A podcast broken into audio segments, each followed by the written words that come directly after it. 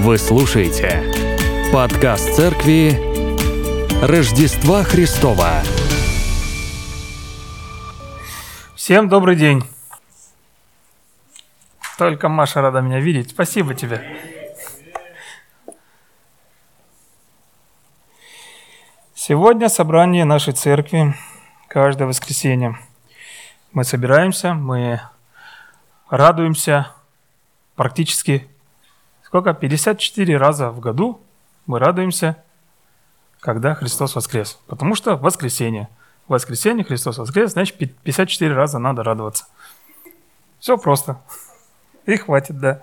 Вот. А, разумеется, конечно же, да, мы радуемся этому событию каждый день. И вот, как Павел говорит, мы шли, шли, шли и подошли к этому событию, э, зажев, за, зажегши, или как правильно? Зажигая. Зажигая. Не, а когда уже зажгли. Ух, как просто. Да, хороший, хорошее слово. Да, когда зажгли восьмую свечу, тем самым мы дошли до того момента, когда мы будем говорить о светлом Христовом воскресении.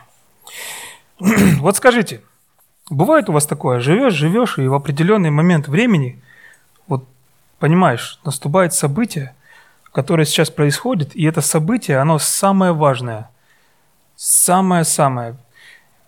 И глядя на него, ты понимаешь, что все шаги, ошибки, падения, обучение, прочая подготовка вели тебя именно к нему – к этому событию. Солнце останавливается. Земля превращает, э, э, замедляется, да, и а, вы слышите свое сердце, видите свои мысли. Они выстраиваются в такую четкую линию, как будто бы парад планет. Все становится ясным, понятным и тихо вокруг.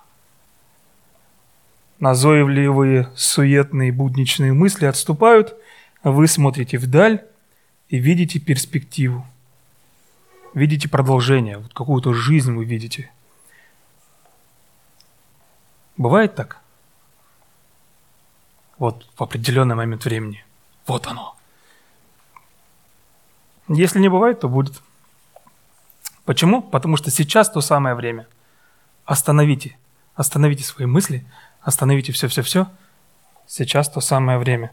Мы празднуем а, великий праздник рождения, э, рождения говорю, а, а, воскресения Иисуса Христа. Соберитесь, ободритесь в ближайшее время. Предлагаю вам быть внимательным, внимательным к своим мыслям, к тому, что мы будем здесь читать из Писания, о чем мы будем говорить, размышлять, показывать. Еще раз, сегодня то самое время и то самое место, где мы собрались, чтобы вспомнить важное событие. Событие, которое нам позволяет с уверенностью говорить, что мы спасены, что все, что с нами происходило и будет происходить, не напрасно. Не стечение обстоятельств, не какая-то удача, рок, фортуна или судьба. Событие, которое является камнем преткновения для одних, безумием для других и началом чистой веры для нас. Христос воскрес. Вы наверняка все знаете, что чудес не бывает. Знакомое выражение.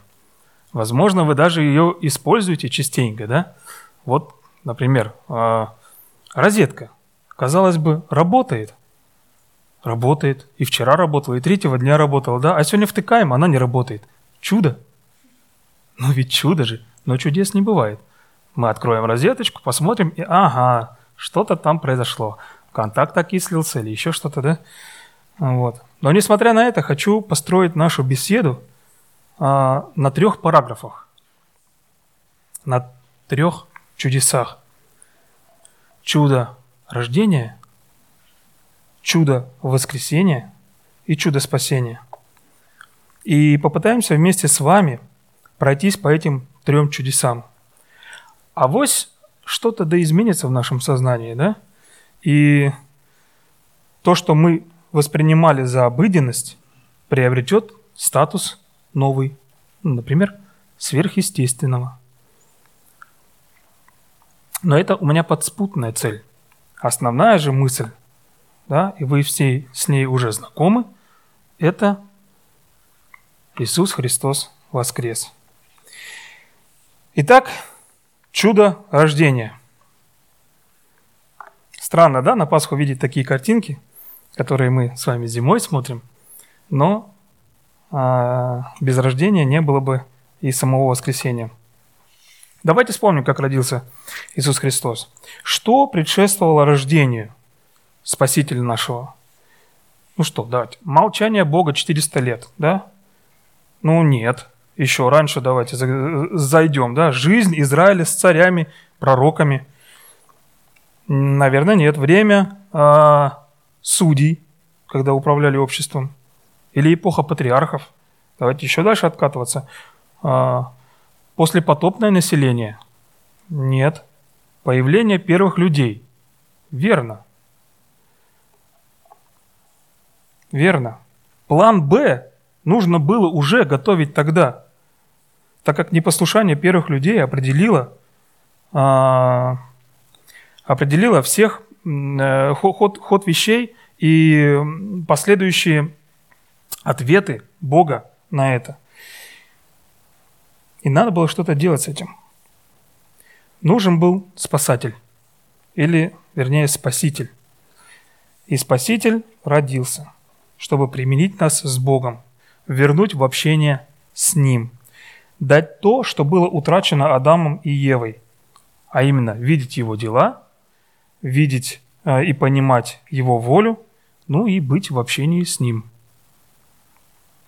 Разумеется, мы можем слышать а, его голос все понятнее и отчетливее, когда мы долгое время находимся а, в отношениях с Ним, и когда наша вера действительно живая и активная. Я сейчас не говорю о голосах а, в черепной коробке, если вот вдруг какое-то что-то есть, это работа других специалистов. Мы сейчас говорим о понимании Бога. Это вопрос понимании, как, э, как вы его понимаете, как вы понимаете в его волю. Понимаете, видите ли вы за каким-то событием его действие, его руку? А, вот. Способны ли вы э, углядеть или увидеть то, как переживает Иисус Христос за то или иное событие? Итак, факт номер один. Христос родился для тебя – для тебя лично. Просто отложи в своем сознании это, загни пальчик номер один и едем дальше. Но по здравому смыслу, и некоторые нам тут не дадут, не дадут соврать, а именно вы все, да, что событие это, оно никак не могло быть, оно не укладывается в голове. Ну вот смотрите, да, это ненормально, когда женщина просто так стала беременной. И это со стороны кажется действительно вопросом. Э, и как мы видим в Писании, это произошло именно так. И мы в это верим, потому что это чудо. Иначе это объяснить невозможно, включая и остальные все чудеса, начиная от э, воскресения людей, да, заканчивая многими и многими чудесами, когда, которые Христос сделал. Мы не доказываем это и не опровергаем это, мы в это верим. Итак, идем дальше. Христос не должен был выжить. Ирод, царь, на тот момент издал приказ уничтожить каждого младенца, мальчика, да, до двух лет, который родился в период, когда мог родиться Христос. Как много, много бы казалось совпадений, но из-за упорства фараона египетский народ также лишился своих первенцев. А из-за страха правителя израильский народ лишается тоже своих первенцев – это печальный факт. В первом случае беда пришла извне, во втором изнутри. Но и несмотря на это, да, семья убежала в Египет, спасая свое чадо. Путешествия в то время отличались от путешествий нынешних. Это вам не прийти да, ко времени в порт сесть на Тихоокеанский лайнер, где все подают, где есть а, а, от солярия до бассейна, да, вот, и ты даже не понимаешь, находишься ты на суше или глубоко в океане.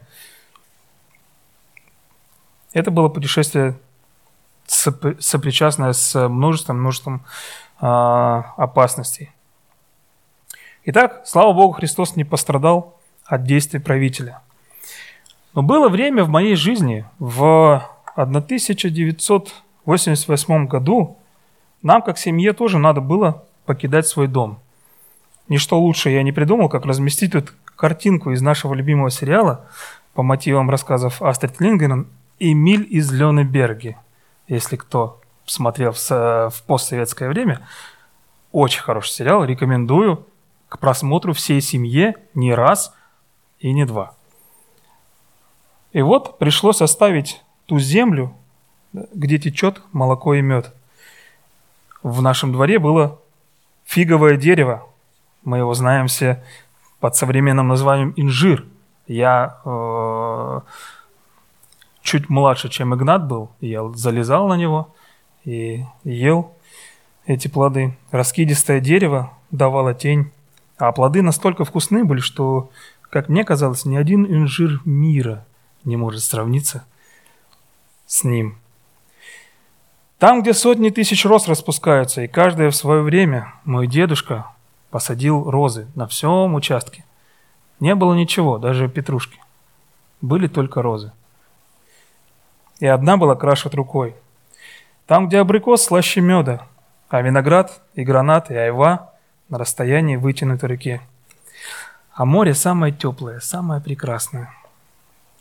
Там, где большая родня и друзья от рождения. Дом, где всегда было тепло и хорошо и уютно. И из этого райского места, когда начались вот эти вот боевые действия, в далеком, повторюсь, в 88 году, нам семьей пришлось уехать. Мой дедушка Иосиф, опять же, совпадение, наверное, не думаю, выводит нас в землю, где по виду все то же самое, но не так. И мы сначала оказались в Средней Азии, а потом, когда стало полегче, вернулись обратно, забрали имущество и никогда больше туда не вернулись. На новом месте в Старополе тоже казалось все чужое, хотя и понятное. Так что какое-то понимание переезда в срочном порядке я имею. И вот эти вот ощущения, что ты делаешь то, чего не хочешь делать, у меня было. Хоть я был и маленький во втором классе, да, но я это до сих пор помню. Как будто бы что-то оторвалось от меня. Возможно, Бог так лечил мою чрезмерную привязанность к месту, к вещам, к людям. Поэтому я такой социопат сегодня. Шучу. Не такой. Другой как бы убирая на свои места, потихонечку подготавливал место к самому себе. То есть давая понять, приоритетное место в твоем сердце – это я. Иосиф и Мария тоже бежали, чтобы сохранить жизнь своего первенца в Египте. Затем вернулись, но уже в другой год, город. Фактически в своей жизни, как я уже говорил, перенес то же самое, практически то же самое, да, но в первом случае Христос не помнил, а я помню. И а, во втором случае нужно было Христа спасать по причине того, что ты возрастом не вышел, родился не в то время, не в том месте. Да, у меня просто одна причина была, был не той национальности. И вот крайние войны да, в нашей новейшей истории, которые мы видим, которые мы наблюдаем, не только которые сейчас вот прям у всех на слуху, нет, я про все остальные. Языковой, национальный, религиозный раздор выходят на передний план. И как бы прикрываясь этим, вершатся судьбы людей. Происходят экономические и политические разделы. Есть еще войны за ресурсы, за территории. Но кто ж открыто признается в этом? что суть войны – это удержать власть, оказывать влияние, присваивать ресурсы. чему я это все говорю? Нет ничего нового под солнцем. Христа ровно за это же убрали, ибо страх потерять вла- власть перед народом выше сути закона. Суть – любить Бога и любить ближнего. Гораздо благозвучнее сказать – это борьба за демократию, борьба за правильное понимание закона Божьего. Руки твои ученики не мыли, да? а, исцелял ты в субботу. И прочие, прочие обвинения. И все сразу становится понятно. Обвинил, намазал краской черной. Больше можно ничего не объяснять. Иисус родился и выжил в этих суровых условиях ради меня. И ради тебя, и ради тебя, и ради каждого из нас. И это чудо.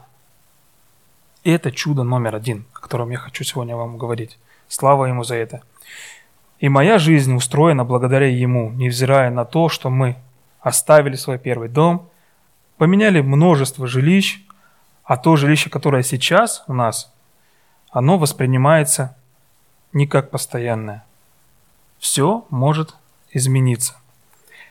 А я спокоен, как в той песне. А я спокоен, я отдыхаю, легко вдыхаю и выдыхаю. У меня и у моей семьи есть дом, который никогда и никуда не денется. Никто не выгонит, не выгонит из него. И Бог является гарантом этого прекрасного места. У меня есть дом на небе, который меня ждет благодаря Иисусу Христу.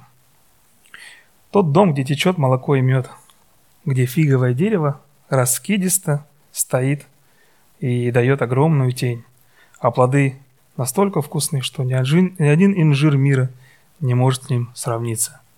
Ну и дальше вы знаете эту историю. Дом, где всегда будет хорошо, уютно и безопасно. Но это будет. Это будет впереди. А пока Христу надлежит расти в семье любящих родителей, набираться знаний, веры, понимать обычаи и правила своего государства. Иисус однажды настолько углубился в эти исследования, что в юношеском возрасте на празднике потерялся, тем самым добавив несколько седых волос на головы своих родителей. Каждый год его родители, каждый год родители его ходили в Иерусалим на праздник Пасхи. И когда он был 12 лет, пришли они также по обычаю в Иерусалим на праздник. Когда же по окончании дней праздника возвращались, остался отрок Иисус в Иерусалиме. И заметил ли Иосиф и Мария, и, и не заметили Иосиф и Мария, мать его, но думали, что он идет с другими. Пройдя же дневной путь, стали искать его между родственниками и знакомыми. И не найдя его, возвратились в Иерусалим, ища его. Через три дня нашли его в храме, сидящего посреди учителей, спрашивающих их, спрашивающего их и спрашивающих их. И все, слушавшие его, дивились разуму и ответом его. И увидели его, и удивились и матерь его, и сказала ему, «Чада, что ты сделал с нами? Вот отец твой и я с великой скорбью искали тебя». Он сказал им, «Зачем вам было искать меня? Или вы не знаете, что мне должно быть в том, что принадлежит отцу моему?» Но они не поняли сказанных слов им. И он пошел с ними в Назарет и был в повиновении у них. И матерь его сохраняла все слова сии в сердце своем. Иисус же преуспевал в премудрости и возрасте в любви у Бога и человеков. Еще раз обратите внимание на окончание этого абзаца. «Отец твой и я, — сказала Мария, — с великой скорбью искали тебя». «Или вы не знали, — сказал Иисус, — что мне должно быть в том, что он принадлежит Отцу моему?» Смотрите, как мягко он, но определенно, он, Иисус Христос, забирает имя Отец у Иосифа и дает, ему, и дает это имя Богу. Возможно, не уверен, но возможно, Иисус как-то осознал свои собственные отношения с Богом в тот момент или в, в тот определенный момент развития. И отсюда желание больше узнать о нем. Три дня непонятно где жил, чем питался. А если вы заметили, то и родители не в первые, не в первые минуты спохватились. Да? Это не современная наша история, когда торговый центр могут закрыть на вход и на выход, если потерялся ребенок. Нет, они шли, они думали, он с кем-то там идет с родственниками. А вот, ничего страшного. Да это было нормально для того времени. А вот. И вот он спрашивал, общался с ним. И общение, как вы заметили, да, не было поверхностным. Многие удивились то, как он спрашивал их. Он не мог знать о своем небесном отце. Когда был младенцем, он лежал, лежал в яслях у груди матери. Вот, и это было невообразимо. Хотя, что я говорю, само а, непорочное зачатие да, было не, невообразимым. Вот. Но в контексте того, что он был реально младенцем, с инстинктами младенца, вначале, а уж потом постепенно начало приходить к нему сознание, настройка нервной системы, да, крепость тела и прочее, туда. Это невообразимо. С течением времени он учился думать. И теперь, во время этого первого праздника Пасхи в Иерусалиме, став уже мужчиной, он отчетливо осознал, что он уникальным образом есть Сын Божий. Итак, вот перед нами было повествование о том дне, когда Иисус осознал, кто Он. И заметьте, что это открытие не сделало его гордым или каким-то, ну как-то небрежно он начал относиться к родителям. Одно не побудило его смотреть сверху вниз на своих скромных родителей, на кроткую Марию и усердного Иосифа. Иисус пошел с ними на Назарет. Назарет пошел. И был был у них в повиновении. Как Сын Божий, он был безупречным сыном своих земных родителей. И истинно Божий человек не презирает своих земных связей, а лишь безукоризненно, преданно выполняет свои обязанности. Если Бог Марии и Иосифа повинуется в силу времени и обстоятельств, законов, обычаев и так далее – своим земным родителям, то мы уж точно не можем себе найти никакого оправдания, когда не повинуемся Богу. Так что будьте послушны Богу. Вывод очень простой. Идем далее. Преуспевал в мудрости, развитие интеллектуальное, ничего особенного, как и обычные дети. Все, как и у всех. Преуспевал в возрасте, то же самое, ну, развитие физическое, как обычно. Такие же мальчики, девочки его возраста, которые бегали с ним э, во дворах, на улицах, так, таким же образом развивались. Преуспевал в любви у Бога и у людей. Хотел сказать, что, что тут ничего особенного, да, но, увы, для многих это неподъемная ноша – что делать? Ну, не расстраиваться, доверять Богу, быть с Ним максимально близко и общаться максимально честно. Итак, подытоживая чудеса, связанные с рождением и взрослением Иисуса, мы видим, как необъяснимые явления с точки зрения естественности, так и вполне обычные, имеют место быть. Иисус Христос был стопроцентным Богом и стопроцентным человеком. Загибаем второй палец – и убираем к себе в коморку, да, на полочку с вывеской «Важное, самое важное». Иисус Христос был таким же, как мы, человеком и Богом одновременно. Он прошел эту жизнь, чтобы мы видели, чтобы мы видели это как явление и понимали грандиозность события, и понимали, что ему было так тяжело, как и нам, невыносимо порой – и хуже ему было. Нам, конечно, такого не пережить, но тем не менее, со своими трудностями, да, и с его силой мы справиться можем.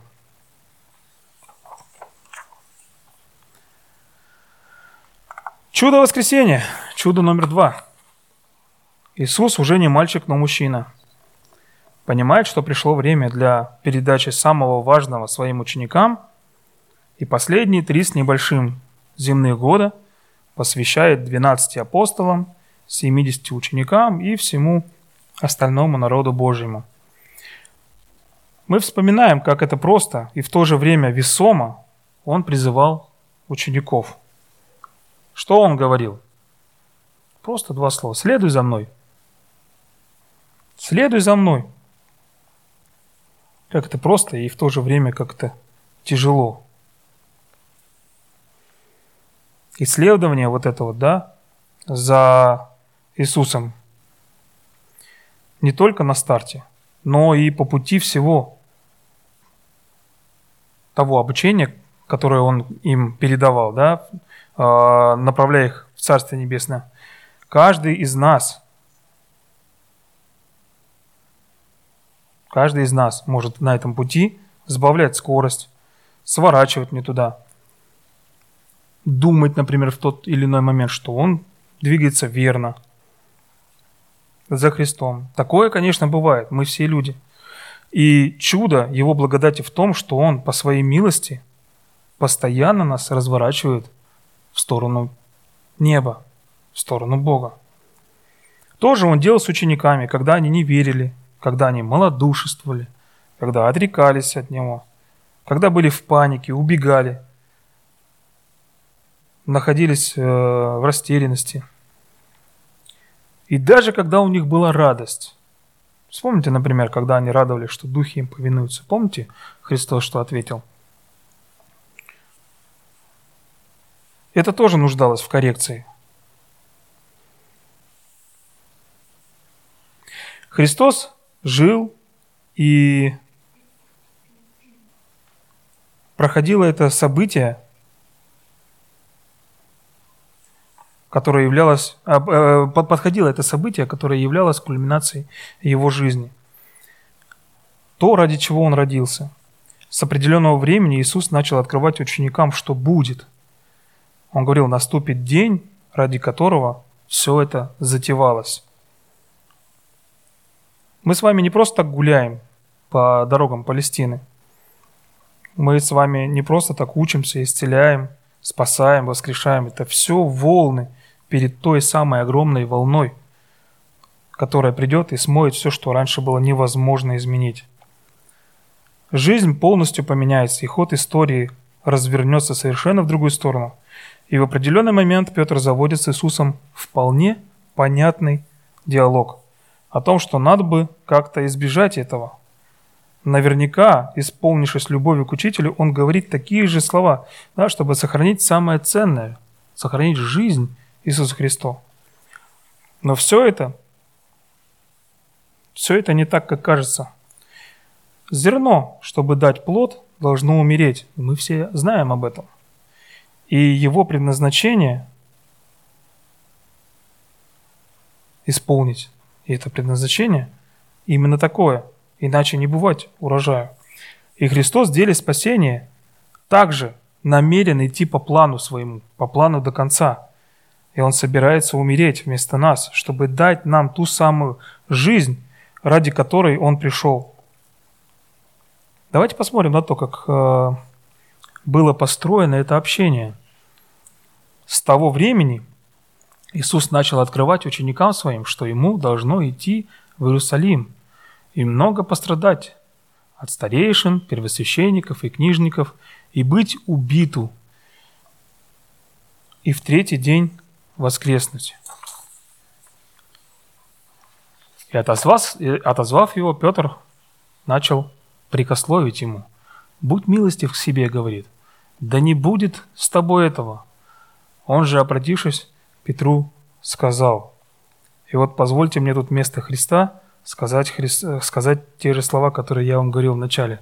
«Петр, а бывает у тебя такое вот, живешь, живешь, и в определенный момент времени понимаешь, все события, которые шли, все э, жизненные шаги, обучение вели тебя именно к этому событию. Все, абсолютно все становится понятным, ясным и тихим вокруг. когда ты понимаешь, что вот оно, и ты видишь продолжение, не конец, ты видишь продолжение, ты видишь перспективу. Ну что, бывает так у тебя, Петр? Не знаю, наверное, протяжно сказал вот так вот Петр. Иисус им говорит, сейчас то самое время. Сейчас то самое время, говорит Иисус. А пока, продолжая речь из Евангелия, отойди от меня, сатана, ты мне соблазн, потому что думаешь не о том, что Божье, но что человеческое. Дело в том, что эти искушения никогда не исчезали из мысли Иисуса. Лука зрит глубоко в сердце Господа. Он заканчивает историю об искушении такими словами. «И окончив все, все искушения, дьявол отошел от него до времени».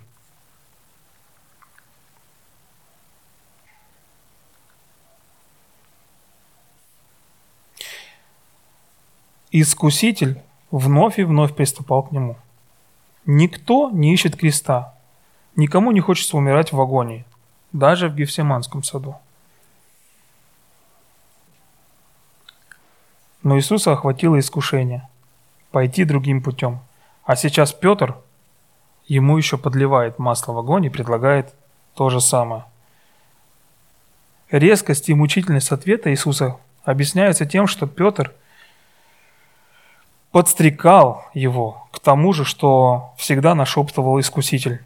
И как раз тот способ избежать распятия, который никогда не переставал манить его. Вот почему Петр был назван в обращении Христа сатаной. В буквальном смысле сатана значит противник, соперник. Поэтому мысли Петра были не от Бога, а человеческими – Потом будет въезд в Иерусалим, и потом многие люди будут его встречать ликованием. Далее будет вечеря Господня, и сонная ночь для учеников будет, но мучительная, и, э, как сказать, бессонная ночь у Христа. До того мучительно, что капли пота, как кровь, будут бежать по его коже. Как вы помните, Иисус был человеком и Богом. Как человек, конечно же, он не хотел смерти и мучений, но как Бог он знал, что если не так, то никак. Его шаг был продиктован любовью к нам. Я очень вас прошу всех помните и цените это. И да, загибайте третий палец. Христос, Бог, нас так любит, что умер ради нас. Иисус Христос умер ради нас. Однажды пришел учитель Израилев к Христу ночью, тайно, Никодим его звали. И в диалоге с ним Христос ему говорит всеми нами известный текст. «Ибо так возлюбил Бог мир, что отдал Сына Своего Единородного, дабы всякий верующий в Него не погиб, но имел жизнь вечную». Так возлюбил, что отдал Сына Своего Единственного. Оценить это невозможно. Но, как мы видим, можно это, этим пренебречь. Пренебрежение есть не что иное, как отказ. «Всякий верующий не погиб» написано. Да? Если убрать слово «верующий», то рушится конструкция. Всякий погибнет, а всякий верующий не погибнет. Потому что дальше Иисус в этой ночной встрече с Никодимом говорит, что верующий в Него, то есть в Мессию, не судится, а неверующий уже осужден. Не обесценивайте этот шаг Бога. Помните о нем. Бог отдал свою жизнь на кресте, и Бог пострадал за нас. Увы, но Иисус Христос умер –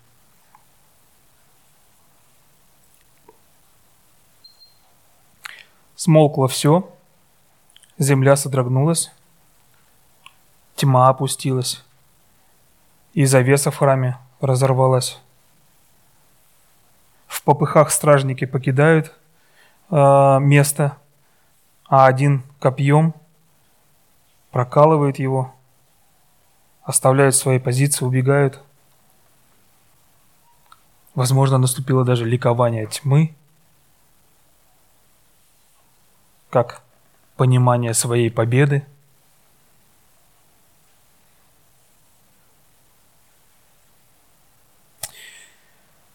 Но проходит время, и мы видим, что Христос в итоге побеждает. Христос победил царство тьмы. Ура! И это величайшее событие в жизни нашей. И мы, еще раз напоминаю, сегодня празднуем это радостное событие. Иисус Христос, наш Господь и Спаситель, воскрес. После воскресения Христос начал наведываться к своим. Вспоминаем, да? Встреча жен мироносец с воскресшим Спасителем. Потом явление э, воскресшего Спасителя апостолу Петру. Потом явление воскресшего Спасителя Луке и Клеопе по пути в город Эмаус. Потом ближайшему кругу апостолов – а потом специально для Фомы он пришел. Какое персональное явление. Как мне хочется быть Фомой, чтобы персонально для меня. Вот. Но мне и этого достаточно, чтобы верить. Потом явление воскресшего Христа мы читаем семи ученикам при море Тивериадском. Другие явления воскресшего Христа ученикам и беседы о Царстве Божьем – вот из книги «Деяния» да, апостолов мы знаем, что в продолжении 40 дней после своего воскресения Христос неоднократно являлся ученикам, говоря о Царстве Божьем. В Деяниях написано. А из слов евангелиста Иоанна можно предположить, что далеко не все эти встречи и беседы с апостолом записаны, потому что есть текст такой «многое и другое сотворил Иисус», а, но если бы и писать, о подобном, то, думаю, самому миру не вместить бы написанных книг, говорит Иоанн а, в 21 главе. Далее явление воскресшего Христа 11 ученикам на горе в Галилее. Ну и в заключение самое такое весомое да, и запоминающееся явление, а, вот это в момент вознесения Христа. Давайте прочитаем эти прекрасные повествования – Одиннадцать же, одиннадцать же учеников пошли в Галилею на гору, на, на гору, а, куда повелел им Иисус Христос, и, увидев его, поклонились ему, а иные усомнились. Ох, это иные усомнились, но так написано. И приближившись, Иисус сказал им, «Дана мне всякая власть на небе и на земле. Итак, идите и научите все народы, крестя их во имя Отца и Сына и Духа Святого, уча соблюдать все, что я повелел вам, и все я с вами во все дни до скончания века. Аминь. Иные усомнились, да, вот глядя воочию, понимая, уже трогая его, да. Иные поклонились, а иные усомнились. Люди, как мы говорим, да, люди такие люди – но невзирая ни на что, Иисус Христос воскрес. Аллилуйя.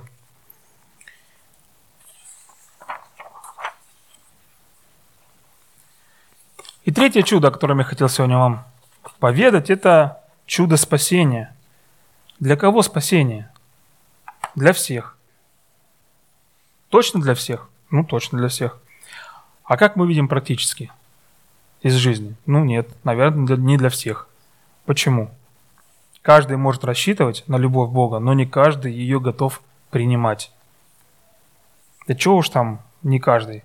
Не каждый готов принять то, что Бог вообще есть, существует. Но это ничего не значит. Бог есть независимо от того, что мы думаем о нем или не думаем, как мы его себе представляем или не представляем вовсе.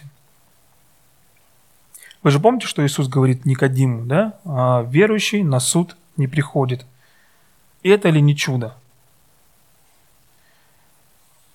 Для спасения своей души необходимо только веровать в Бога. И этого действительно достаточно. А вот что апостолы сказали тюремщику, когда он их сторожил. Он их конкретно спрашивает, выведя их вон, сказал, «Государи мои, что мне делать, чтобы спастись?» Они же сказали, все просто. Верой в Господа Иисуса Христа спасешься ты и весь дом твой. Вот и это тоже меня подкупило однажды, когда в первый раз мне также предложили помолиться с верой и получить спасение. Не надо было никуда идти, не надо было никому платить. Без регистрации, без смс. Все просто. Честно обращаешься к Богу в молитве. Своими словами. Из своего сердца. И Бог слышит. Бог слышит, Бог принимает тебя и радуется. И радуется не только Он, но все небеса радуются о каждом, кто приходит к Нему. Достаточно веры, открытое сердце и вера в Бога.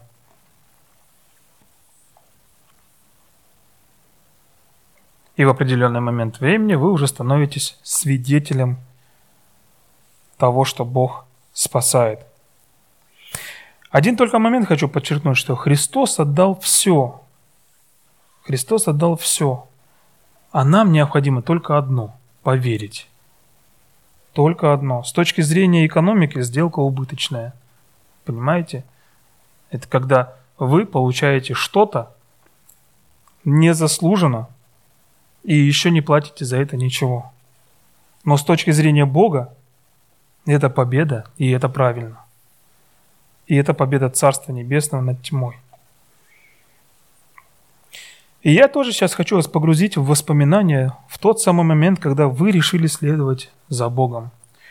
Вспомните вот этот момент, ощутите суть события того, когда вы решили следовать за Богом, когда вы услышали об этом и приняли это решение. Я тот день помню отчетливо.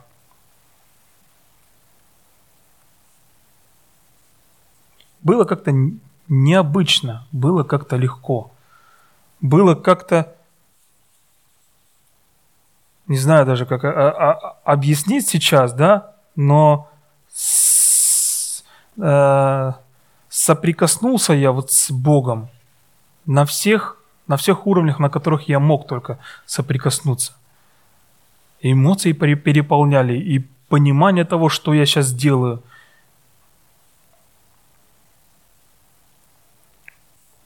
Вспомните, как было у вас. Тяжело, легко, обычно, необычно.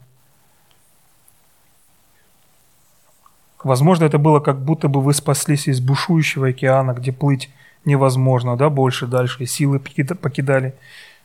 Или вы из какой-то заводи а, поднялись, где ноги, например, да, плывешь, плывешь, ноги опутывают водоросли, и ты уже не можешь никуда двинуться. Вспомните те самые ощущения, да? Вспомните ту самую первую любовь. Сравните ее до и после.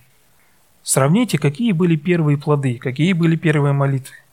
Оцените, где вы сейчас, как вы изменились, как изменился мир вокруг вас. Ваше понимание мира поменялось. Все эти чудеса возможны только при поддержке Духа Святого. Иначе ничего бы не случилось. Именно Он открывает правду о Боге и дает понимание. Учит, обличает и наставляет. Я вас очень прошу, будьте внимательны к Нему всегда, к Его тихим, но точным словам. Вспоминать первую любовь вашу к Богу – это правильно и полезно. А что делать, если этого радостного события или торжественного момента не было – Надо срочно исправлять это упущение.